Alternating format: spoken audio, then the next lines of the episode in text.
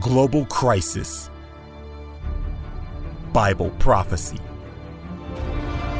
Health and preparedness. You're just in time. 11th hour dispatch.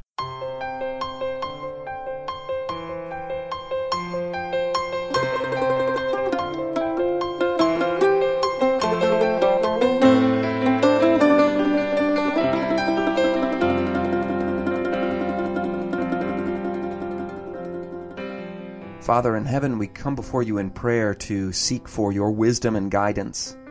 We need spiritual eyesight in order to understand the tumultuous times in which we live and the signs of Jesus' soon coming, which is our great hope. So we pray that you would be with us during this broadcast to give us understanding. And we pray this in Jesus' name. Amen. Welcome to 11th Hour Dispatch. This is Scott Ritsema with another 30 minute news broadcast. And the reason for that is a lot of things are happening in our world today. Deceptions are on the rise, wars and rumors of wars, all of the signs of the times that we continually track and trace through the news headlines, giving a biblical perspective and a prophetic understanding of the world in which we live today.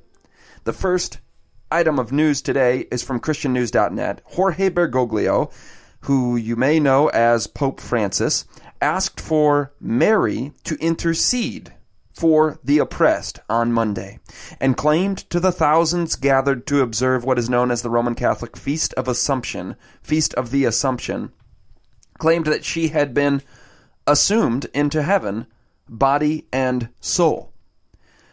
Now, biblically, we might have reason to question that, that teaching.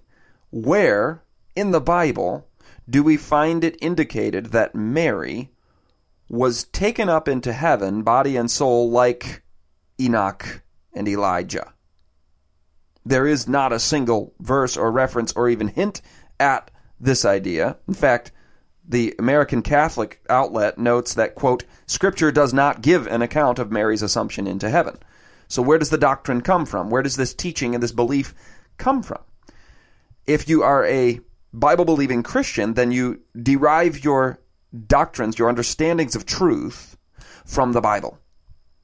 But this dogma was made official by Pope Pius XII, who wrote in 1950, quote, We pronounce, declare, and define it, we pronounce, declare, and define it to be a divinely revealed dogma that the Immaculate Mother of God, the Ever Virgin Mary, having completed the course of her earthly life, was assumed, body and soul, to heavenly glory. So we declare it. That's the authority.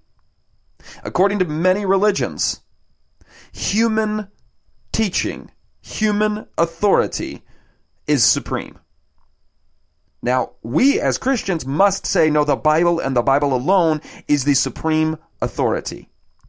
When you read, we declare and pronounce and define, the idea that Mary was assumed into heaven. So this is just what's going on this past week. The Queen of Peace, Pope Francis said, who we contemplate today in heavenly glory, I wish to entrust once again the anxieties and sufferings of the people who in many parts of the world are innocent victims of persistent conflict. So what is he saying? He's asking her for, he's praying to Mary.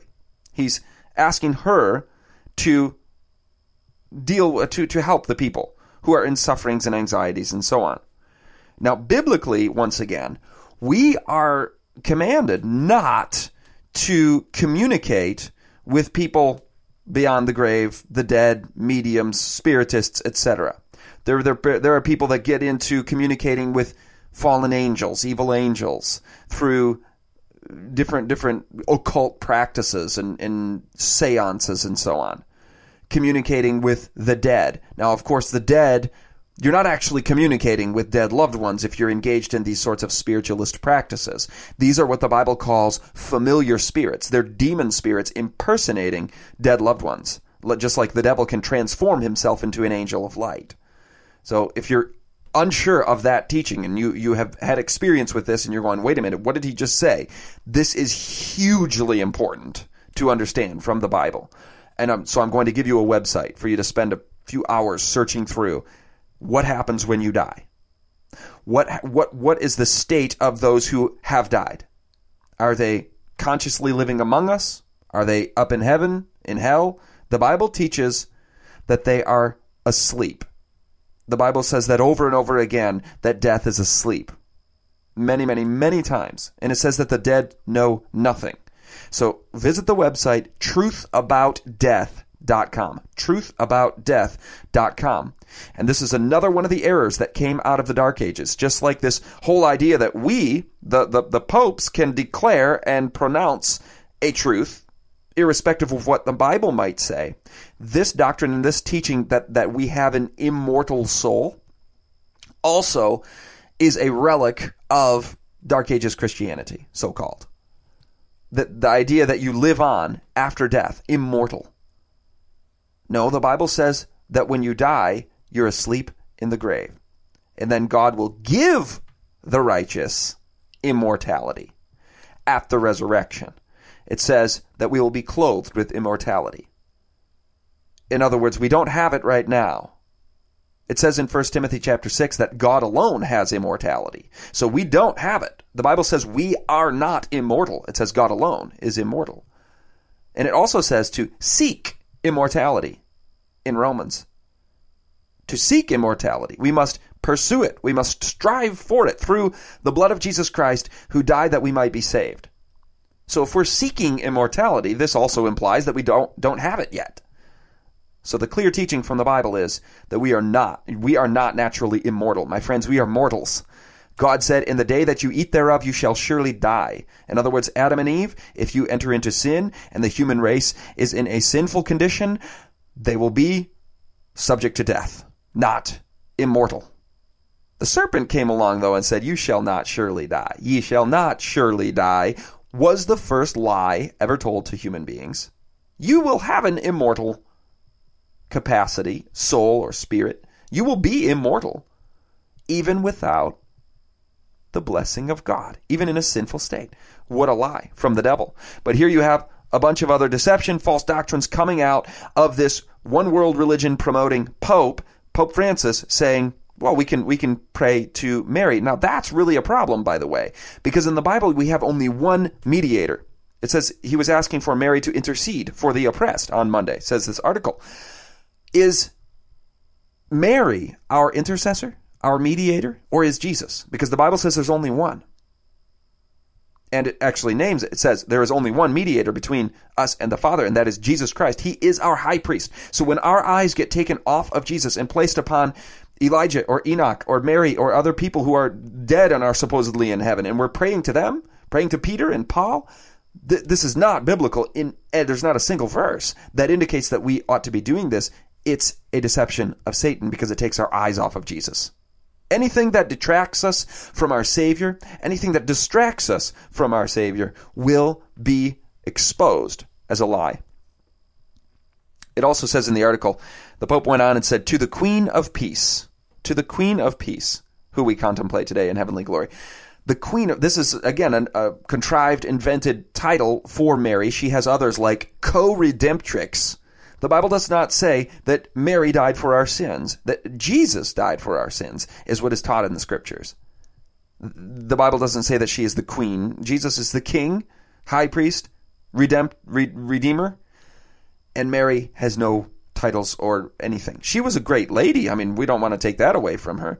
A lot of times, you know, when, when we look at the deceptions around Mary, we often forget how wonderful of a person she was in raising Jesus. I mean, that is the most important mission work in the world is that of a mother. And she raised Jesus. So I'm looking forward to meeting Mary giving her a, a, a debt of gratitude and, and, and getting to know what she went through in that life of raising Jesus because I'm in the midst of the thick of this right now, my wife and I, with raising our children. So that's on my heart and on my thoughts a lot. But the historic Mary, the person who existed 2,000 years ago, she has since passed, right? And so we don't elevate and talk about her as the, this lady in heaven who's the queen and the co. I mean, think about co-redemptrix. That is a title that is taught in many circles of Christianity about Mary. That she, alongside Jesus, he's not the sole redeemer, but she also is co-redemptrix, queen of heaven. So she shares in the monarchical authority of heaven. No, Jesus is the monarch. He is the king of heaven and the Father, for that matter. Father, Son, and Holy Spirit. Europe, hit by yet more sex attacks. Now 22 girls assaulted at Stockholm Festival, UK Express. Fury has erupted in Sweden after it emerged that more than 20 girls have been sexually assaulted at a popular festival. Couple that one with UK Express, Doom 101. North Korean students taught to prepare for the end of the world. North Korean students are being taught classes about doom and the end of the world, heightening fears that the country is preparing for a deadly showdown with its Western enemies. And then, meanwhile, and the German government is warning its citizens to stockpile food and water in preparation for a catastrophe.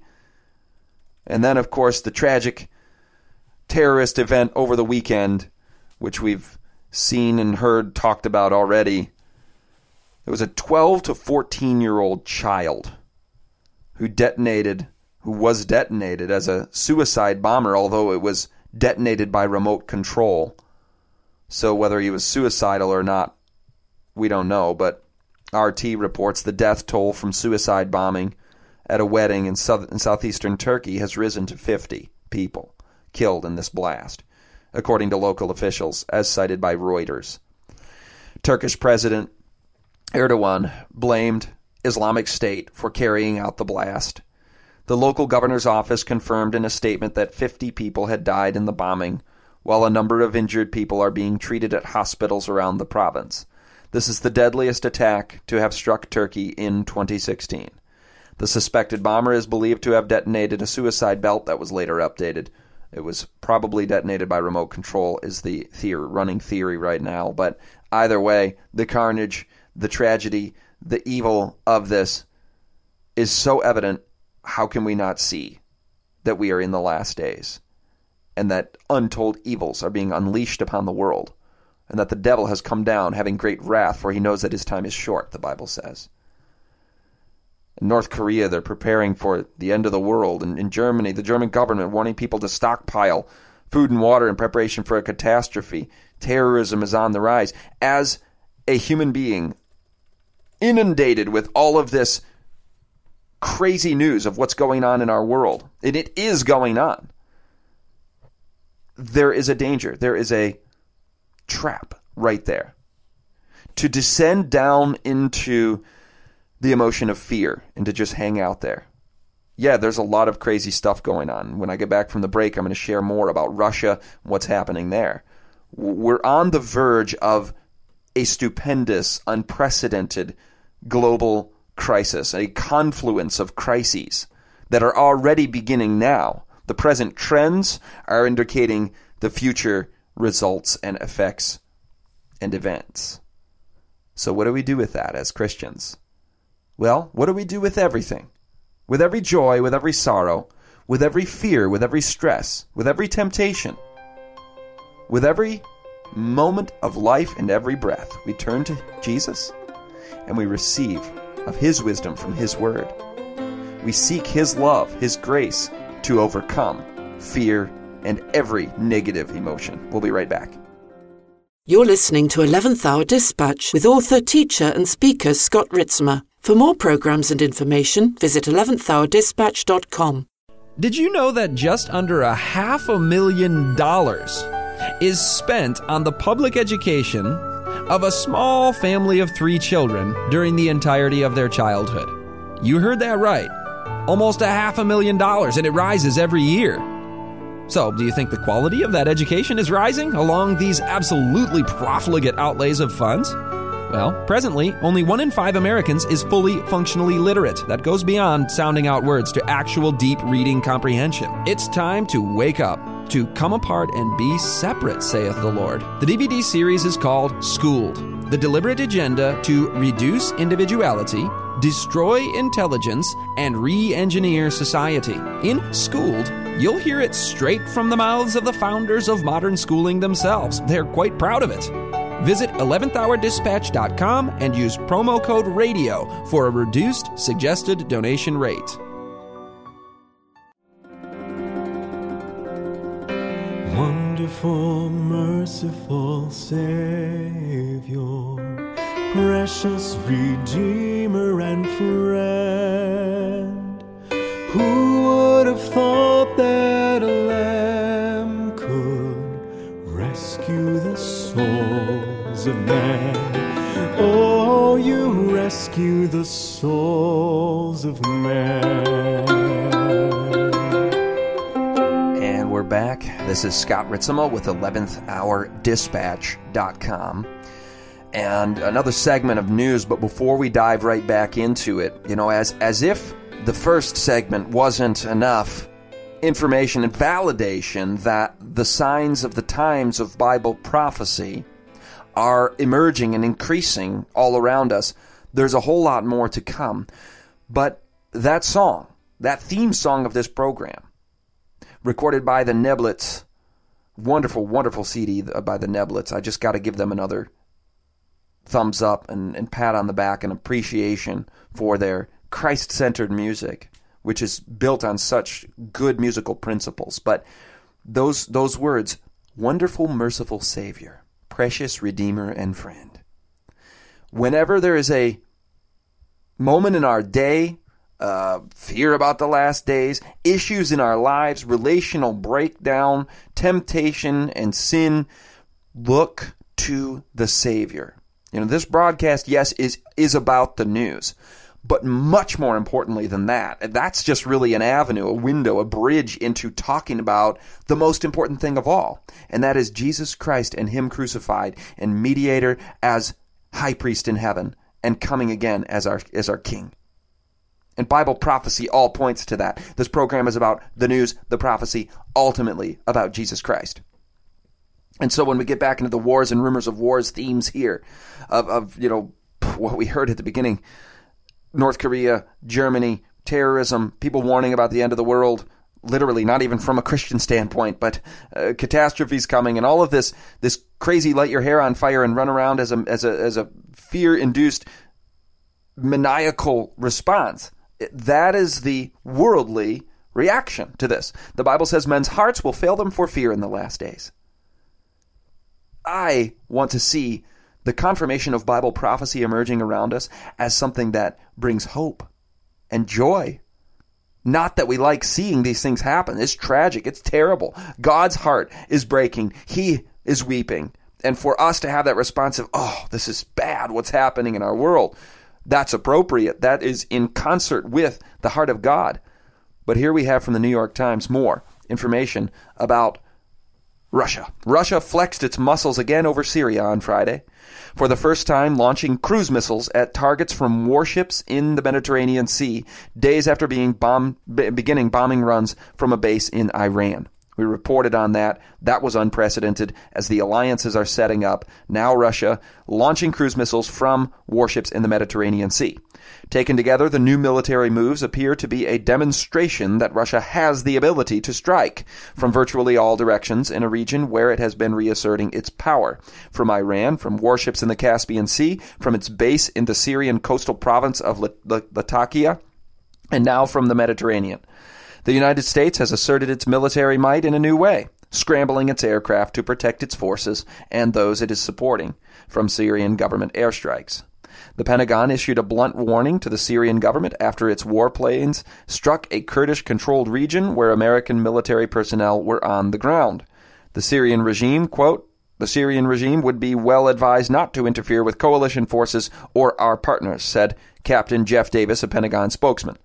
Talks appear to have stalled between Russia and the United States on a proposal to carry out joint operations in Syria. Joint operations. That, you know, that would be United States and Russia on the same page, but those talks have stalled.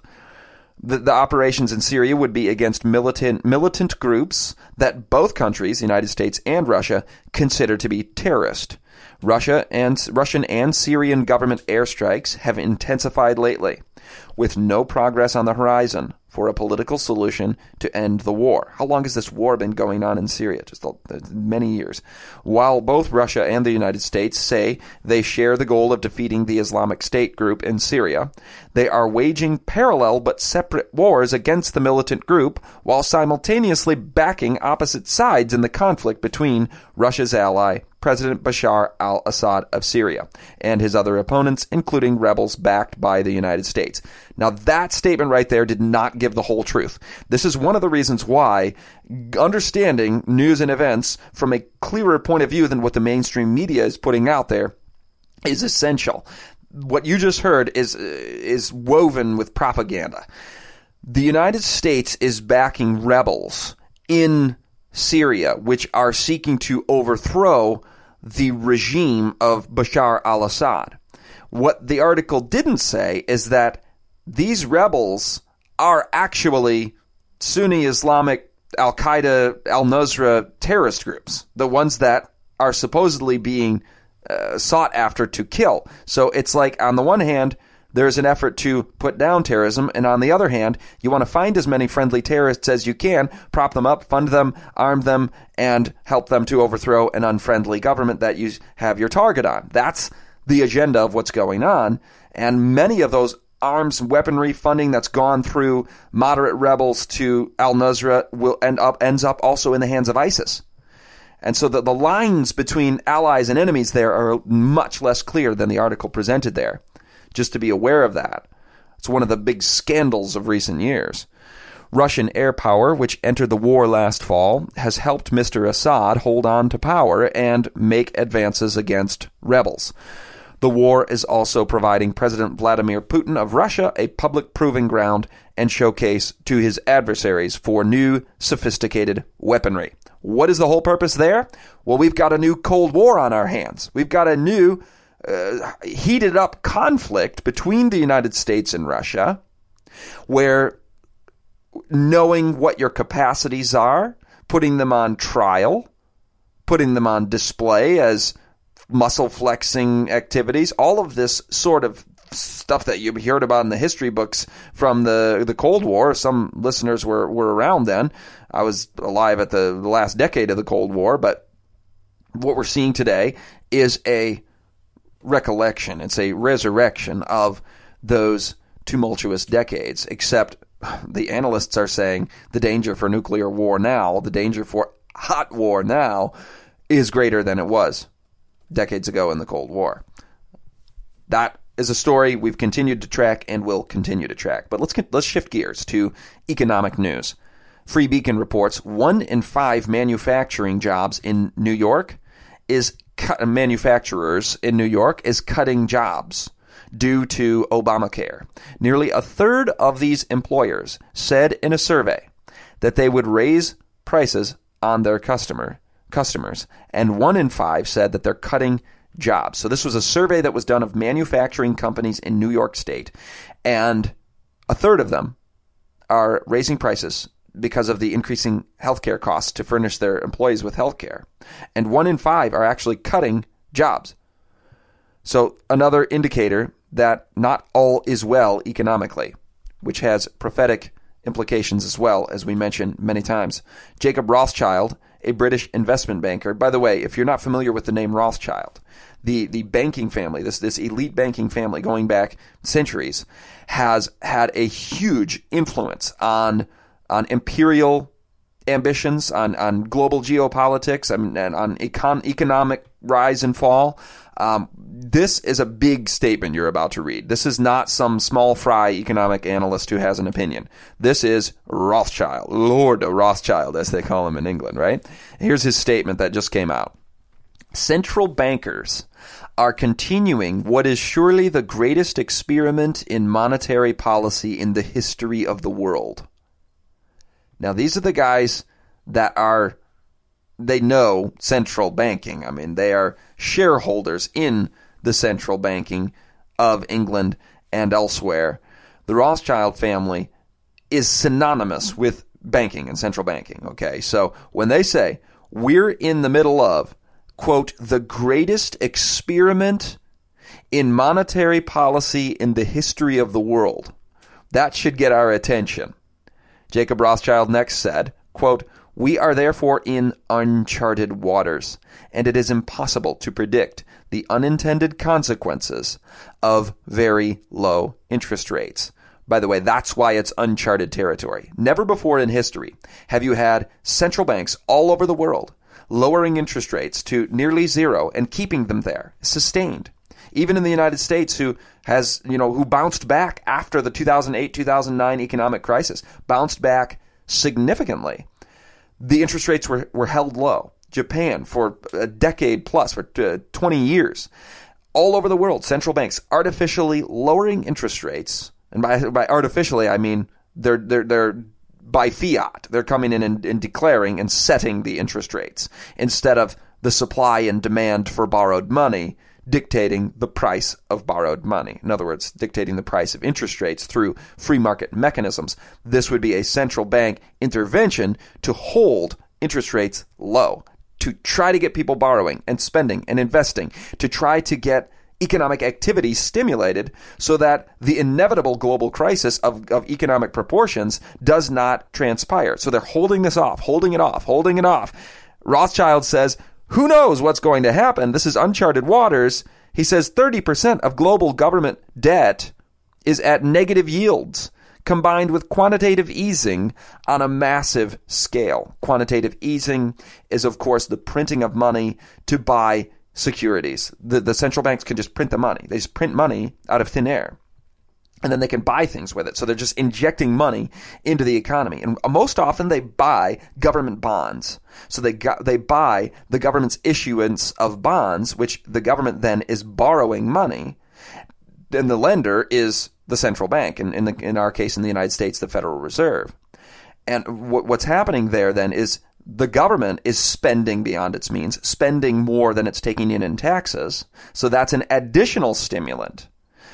So money printing combined with low interest rate, rates, combined with government deficit spending is stimulus, stimulus, stimulus to the third power here. Okay. So this ought to be bringing about just a massive economic uh, expansion and inflation through the roof. So the fact that we don't have inflation, inflation and we don't have a magnificent economic boom tells us that we're already in the midst of a global economic crisis. And these, these efforts to keep that from getting worse are just kind of keeping it flat for now. And in many cases, things are crashing around the world. But what Rothschild is saying is this is not safe waters. These are uncharted waters economically. Now, I don't want to end on that one. We talk about the the, the coming economic fireworks works that uh, the analysts are saying are coming sooner rather than later. Not a matter of if, but when. But I'd like to end not with that. I mean, we know the prophetic implications of economic difficulties in the world. But I want to close with a thought for each one of us. Time is short. And what I mean by that is we only know that we have today. We don't know that we will have tomorrow. And I mean that in the sense of people perish all the time, right? But the signs of the times are telling us that who knows how much time we have left, even if we do live. We, we will live to see Jesus come again. And so, what does that call for us? Behold the Lamb of God who taketh away the sin of the world.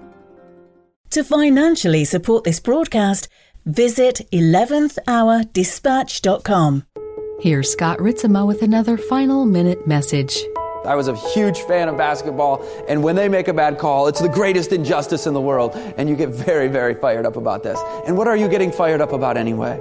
When your team wins, you're a fan. You know what fan is short for? Fanatic. I'm going, yeah, I guess I really was a fanatic. It's demanding hours of my attention before, during, and after the game. And not just that, it's the subject of my conversation. It's what I want to talk about. It's what I defend and argue over as my team. It's so important to me. I have more passion about this team than my real life that I'm living. I know more statistics than scriptures. I know the names of the players better than the heroes of the faith. You know, you get so fired up about it. It is a little bit silly, isn't it? What are they producing? Nothing productive is happening. And we say, I am a fan, a supporter of that team. It's kind of sad if you think about it. They're not blessing people in any sort of real way. Brought to you by beltoftruthministries.org.